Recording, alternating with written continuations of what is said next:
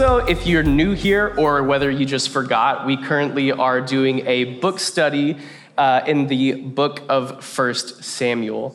Uh, First Samuel is a book in the Old Testament, and it tells the story of Israel moving from a theocracy to a monarchy.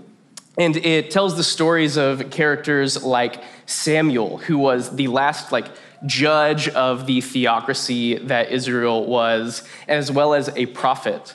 It also tells the stories of kings that a lot of people are familiar with, like King Saul and King David. But we believe that First Samuel is more than just the history of Israel going from a theocracy to a monarchy that in these stories in First Samuel, the nature of God is revealed, the nature of humanity is revealed, and there's wisdom for how we as humans relate to God. Uh, and so, the series goal, the goal of this series is to see that truth in these stories and to not just see that here on Sundays, but to teach you guys how to see that as you go and do your own studies throughout the week. Our goal is to teach you not just to teach you how to fish, not just give you a fish, but to teach you how to fish, or at the very least, how to enjoy your time out on the lake a little bit more if you don't catch any fish.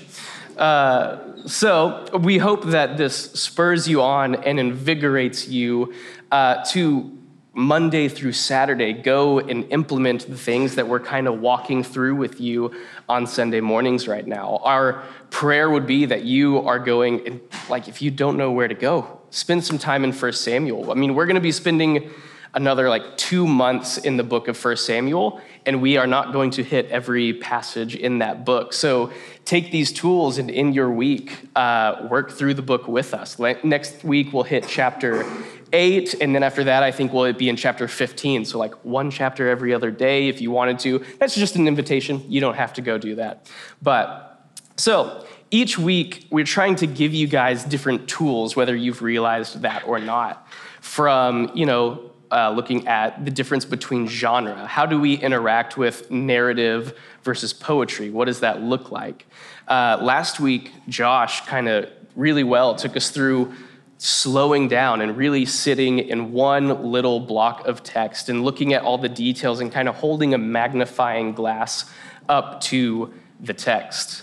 And these are all tools to help you kind of understand what message is being conveyed, what truths are being conveyed in the text. Today uh, is going to be another kind of tool that we're giving to you. Instead of being real deep down in magnifying glass zoomed in on one small section, we're actually going to zoom out a little bit and take a little bit of a higher view and look at two different stories kind of next to each other. We're going to look at two stories side by side, compare and contrast, and see what the differences and similarities in these stories are trying to speak to us.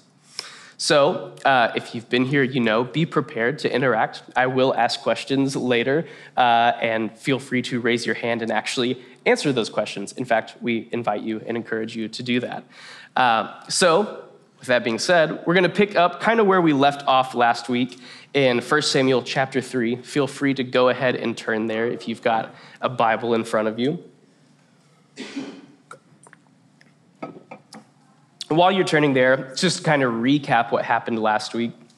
Uh, Samuel, the guy, the namesake of this book, heard the voice of God for the first time, but he didn't realize it was God, and he kept coming in to his uh, mentor Eli and being like, "Hey, you called?" And Eli, realizing that this was God speaking to Samuel, coached him through how to listen to God. So then Samuel and God kind of God gives this word to Samuel, and it's a not so great word uh, for Eli and his sons. And then Eli coaches Samuel through how to share that word with people, even when it's not so great, because it was a word kind of against Eli in his household and his negligence as a father and his wickedness of his sons. So that's kind of where we pick up, is right after that story. We're going to pick up in uh, 1 Samuel chapter 3, verse 19 is where we're starting off. And Samuel grew, and the Lord was with him, and let none of his words fall to the ground. And all Israel, from Dan to Beersheba, knew that Samuel was established as a prophet of the Lord. And the Lord appeared again at Shiloh, for the Lord revealed himself to Samuel at Shiloh by the word of the Lord, and the word of Samuel came to all Israel. Sweet. So now uh, Samuel is established as a prophet. If you remember last week, at the beginning of chapter three, there's the statement that the word of the Lord was rare in those days, setting up this problem where the voice of God was a rare occurrence. But now, here at the end of this chapter, we have Samuel, who is a established as a prophet, who is regularly bringing the voice of God to the people of Israel. Another way that you could translate that phrase, and the Lord appeared again at Shiloh, is it almost has this sense of the Lord continued to appear at Shiloh. So it was this continual conversation with Samuel. So that problem solved. All right, and so we're going to jump back in, second part of verse 1 in chapter 4, all the way through verse 11. After this, I'm going to have some questions. So take notes, think about what we're doing as we're going. Uh, all right. Uh, now, Israel went out to battle against the Philistines. They encamped at Ebenezer, and the Philistines encamped at Aphek. The Philistines drew up in line against Israel, and when the battle spread, Israel was defeated before the Philistines, who called about 4,000 who killed about 4,000 men on the battlefield. And when the people came to camp, the elders of Israel said, "Why has the Lord defeated us today before the Philistines? Let us bring the ark of the covenant of the Lord here from Shiloh." that it may come among us and save us from the power of our enemies. So the people went to Shiloh and brought from there the ark of the covenant of the Lord of hosts, who is enthroned on the cherubim, and the two sons of Eli, Hophni and Phinehas, were there with the ark of the covenant of God. And as soon as the ark of the covenant of the Lord came into the camp, all Israel gave a mighty shout, so that the earth resounded. And when the Philistines heard the noise of the shouting, they said, What does this great shouting in the camp of Hebrew, the Hebrews mean? And when they learned that the ark of the Lord had come to the camp, the Philistines were afraid, for they said, A God has come into the camp. And they said, Woe to us, for nothing like this has happened to us before. Woe to us, who can deliver us from the power of these mighty gods? These are the gods who struck the Egyptians with every sort of plague in the wilderness. Take courage and be men, O Philistines, lest you become slaves to the Hebrews as they have been to you. Be men and fight. So the Philistines fought, and Israel was defeated, and they fled, every man to his home, and there was a very great slaughter, for 30,000 foot soldiers of Israel fell. And the ark of God was captured, and the two sons of Eli, Hophni and Phinehas, died. Okay. Uh, wow. So I'm just going to pause and pose a question to you guys.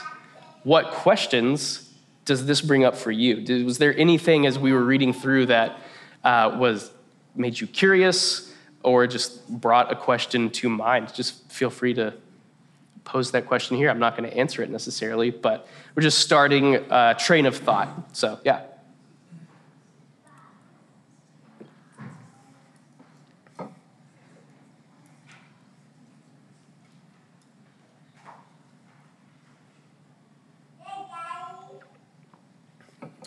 Anything, uh, any questions? Yeah, in the back, Sean.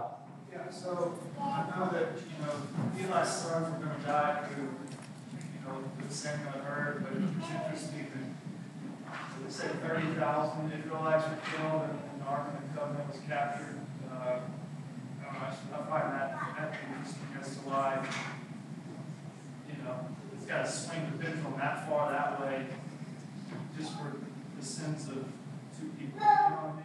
Yeah, yeah. So, yeah, uh, Samuel had received this word against Eli and his sons in Eli's house, but it at the moment kind of seems like that was going outside of Eli's house, that it wasn't just Eli's sons here that are receiving that, but it almost in a sense does feel like Israel is receiving some sort of judgment for uh, the house of Eli? Yeah. Good question. Anyone have anything else? All right. Uh, a question that I had is like, does this seem out of the blue to anyone a little bit? From what we've been doing in 1 Samuel so far, all the stories we've done from uh, Samuel's mom to Samuel, Samuel's established as a prophet, and then it just chops right there. Now we have this story about a war going on. Uh, it seems like a bit of a left turn in what's going on. Uh, and then, does anyone else feel that, or is that just me? Yeah, sweet. Uh, and then I have one final one question that I do want to pose to you guys before we move on. We're just not going to camp out here a long time. We're just setting up. So, uh, what does Israel turn to to save them from the Philistines in this story? Where are they seeking their salvation from the Philistines? Ark of the Covenant. Yeah, from the ark. They get defeated and they say, hey, let's go grab the ark and bring that out because that will save us, as if the ark is some totem of power that's going to come and defeat their enemy for them. Great. Uh, so now we're going to flip over to chapter 7, to our second story, to, that we're going to kind of hold up next to this one and compare. While you're turning there, I'm going to give a little bit of a fill in of what's happened between the story we just read and the one we're about to read. So, the Ark of the Covenant was captured by the Philistines and taken to uh, one of the Philistine cities where they set it up in a temple of one of their pagan gods.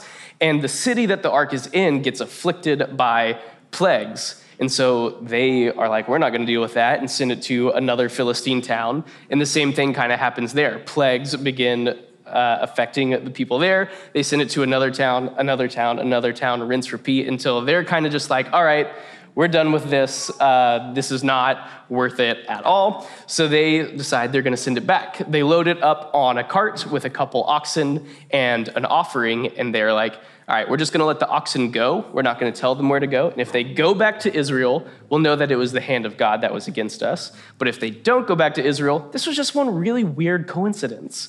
So they send it back, and the ox, uh, oxen do indeed go back to Israel. So when it comes into Israel, they see it, they take the oxen, and they sacrifice them to the Lord. And then they send to the Levites in a, a place called Kiriath Jearim to come and get the ark and take it back to Kiriath Jearim, which seems to be the new place where the tabernacle or temple system is happening. Seemingly, Shiloh was destroyed in the battles of the stories that we just read. Um, so that's kind of where we're left off here in picking up in chapter 7, verse 1. And the men of Kiriath Jearim came and took up the ark of the Lord and brought it to the house of Abinadab on the hill. And they consecrated his son Eleazar to have charge of the ark of the Lord. From that day, the ark of the Lord was lodged at Kiriath Jearim, and a long time passed, some 20 years, and all the house of Israel lamented after the Lord. And Samuel said to all the house of Israel, if you are returning to the Lord with all your heart, then put away the foreign gods from you and the Ashtaroth from among you, and direct your heart to the Lord and serve him only. And he will deliver you out of the hand of the Philistines. So the people of Israel put away the Baals and the Ashtaroth, and they served the Lord only. And then Samuel said, Gather all Israel at Mizpah, and I will pray to the Lord for you. So they gathered at Mizpah and drew water and poured it out before the Lord and fasted on that day and said there, We have sinned against the Lord. And Samuel judged the people of Israel at Mizpah. And when the Philistines heard that the people of Israel had gathered at Mizpah, the lords of the Philistines went up against Israel.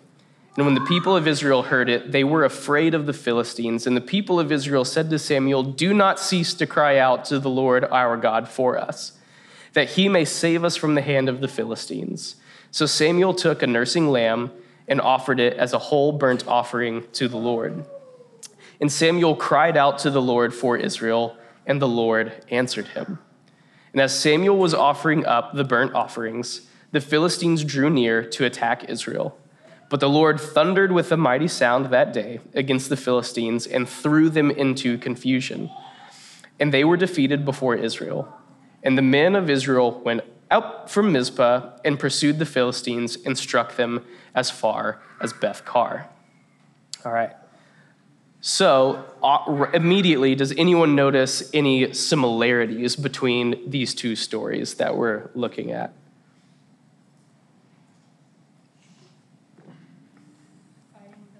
Fighting the Philistines. Yeah, really. It's kind of a, in a way, a little bit of a repeat story in that. But yeah, anything else? Any other similarities? It's like Samuel gives a word to Israel and then like the word comes true. And like in this story though, they listen to like what he has to say and he's like he's like, get rid of your idols and they do and then they succeed. And it's like, whoa. Yeah, for sure. Yeah. That's my next question is differences. Hmm. But what so we're gonna get there. That was great. Any other similarities that you notice? Cool. That's the big one is the Philistines. There's other little things I didn't actually include it in this text. If you go a little further, there's another mention of Ebenezer. So this is happening in the same place as the first story, as well as this thundering shoutings uh, kind of theme as well. So the similarities between these two stories are calling us to examine them next to each other, to compare, contrast, and ask questions as to why there's these differences. So, what differences do you notice between the two? So, as you mentioned in the first story, Samuel's not even mentioned really. He's established as a prophet, and then we have the story of the Israelites going out to war, as you mentioned. They didn't even talk to Samuel. This is the first time we hear Samuel talk since the end of chapter 3. Any other differences?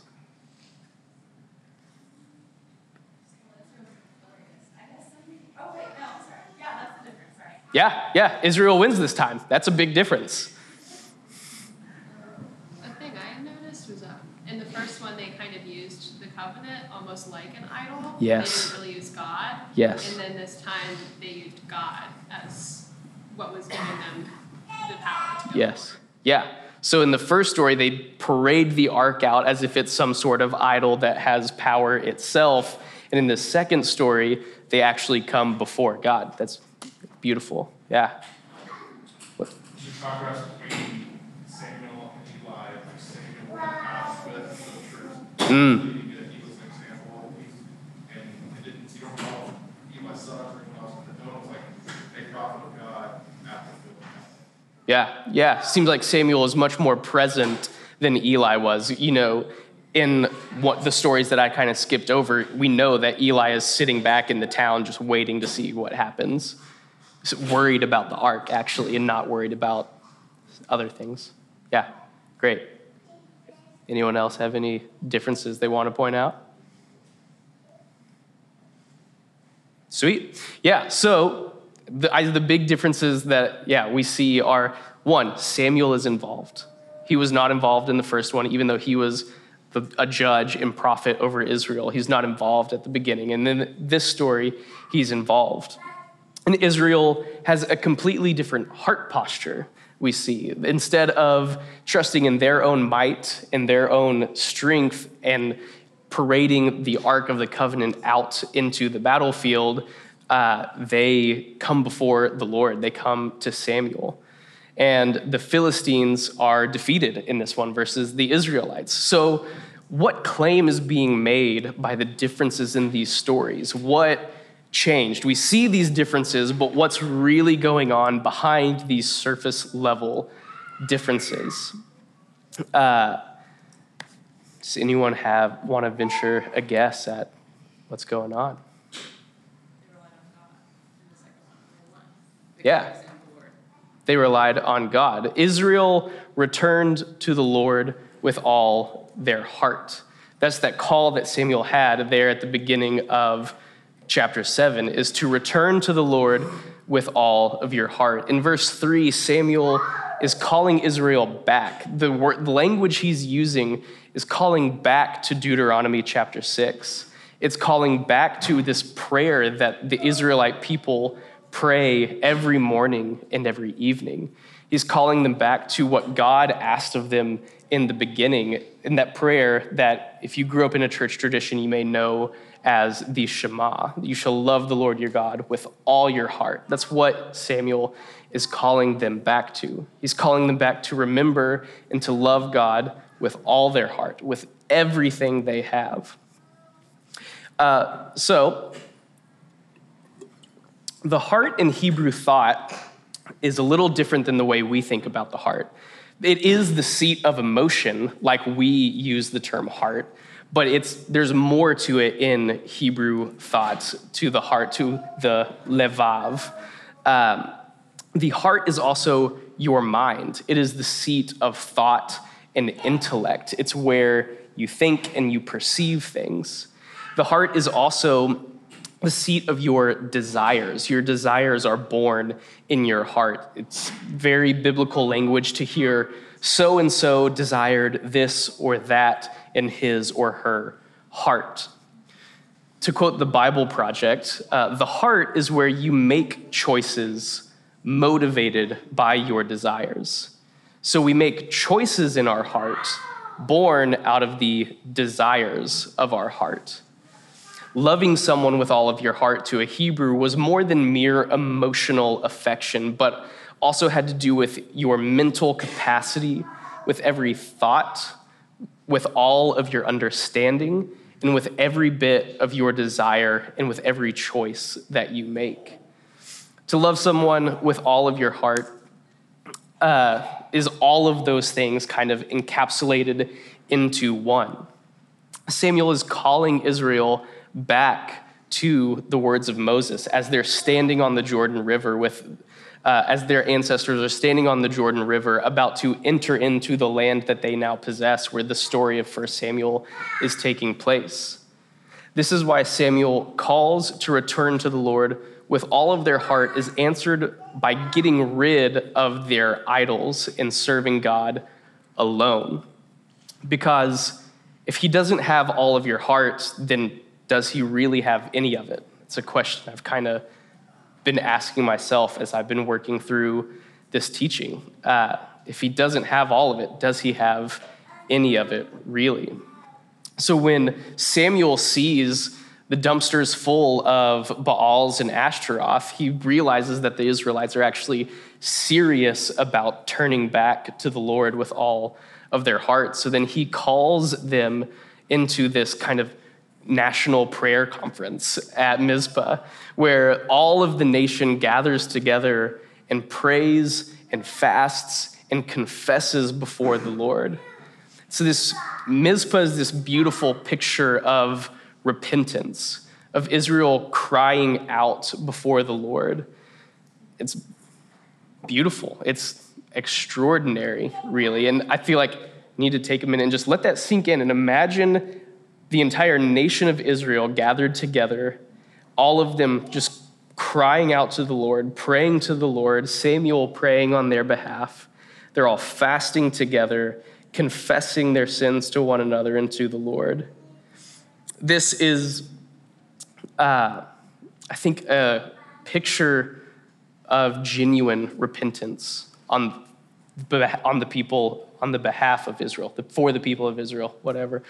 Um, it's this picture of genuine repentance, of Israel returning to the Lord with all their heart. I think this is evidenced by the rest of the story. In verse 6, it says Samuel judged Israel there. And the judged there is he to like perceive and to uh, bring about a verdict on the behalf of Israel. And if you notice, there is no conviction. He judges them, but there's no conviction. And if maybe I'm reading a little bit too much into that one line, I think verse 8 uh, furthers the fact that Israel's repentance, their return, with, was genuine and true with all of their heart. That after hearing about the Philistines, they don't uh, go out in their strength and their might this time. They don't parade out the Ark of the Covenant as if it is some totem of power that is going to save them from their enemies. They come to the Lord. They come before the Lord and they come to Samuel with one prayer request, just one. Do not cease to cry out to the Lord our God for us, that he may deliver us. So God answers. God does battle for Israel, He does battle on their behalf.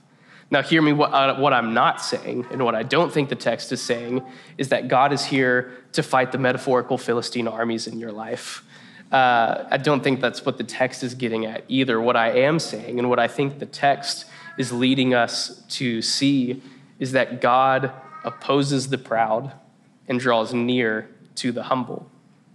That when we stop looking to our own might, to our own pride and arrogance to help us prevail, and when we begin to turn to the Lord with all of our heart, when He is the only thing that our heart desires, and every aspect of our life begins to flow from that place of allegiance and affection to Him, when we're faced with insurmountable troubles, and our first reaction is to cry out to the Lord, that moves Him.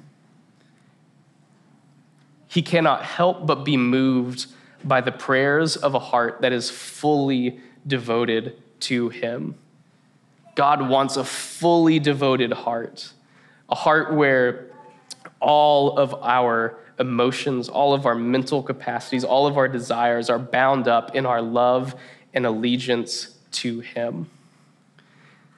I don't uh, really have a real way to end this teaching. Uh, and so uh, I'm going to invite us into our time of communion, just do some reflection and prayer for a few minutes before we jump back into worship.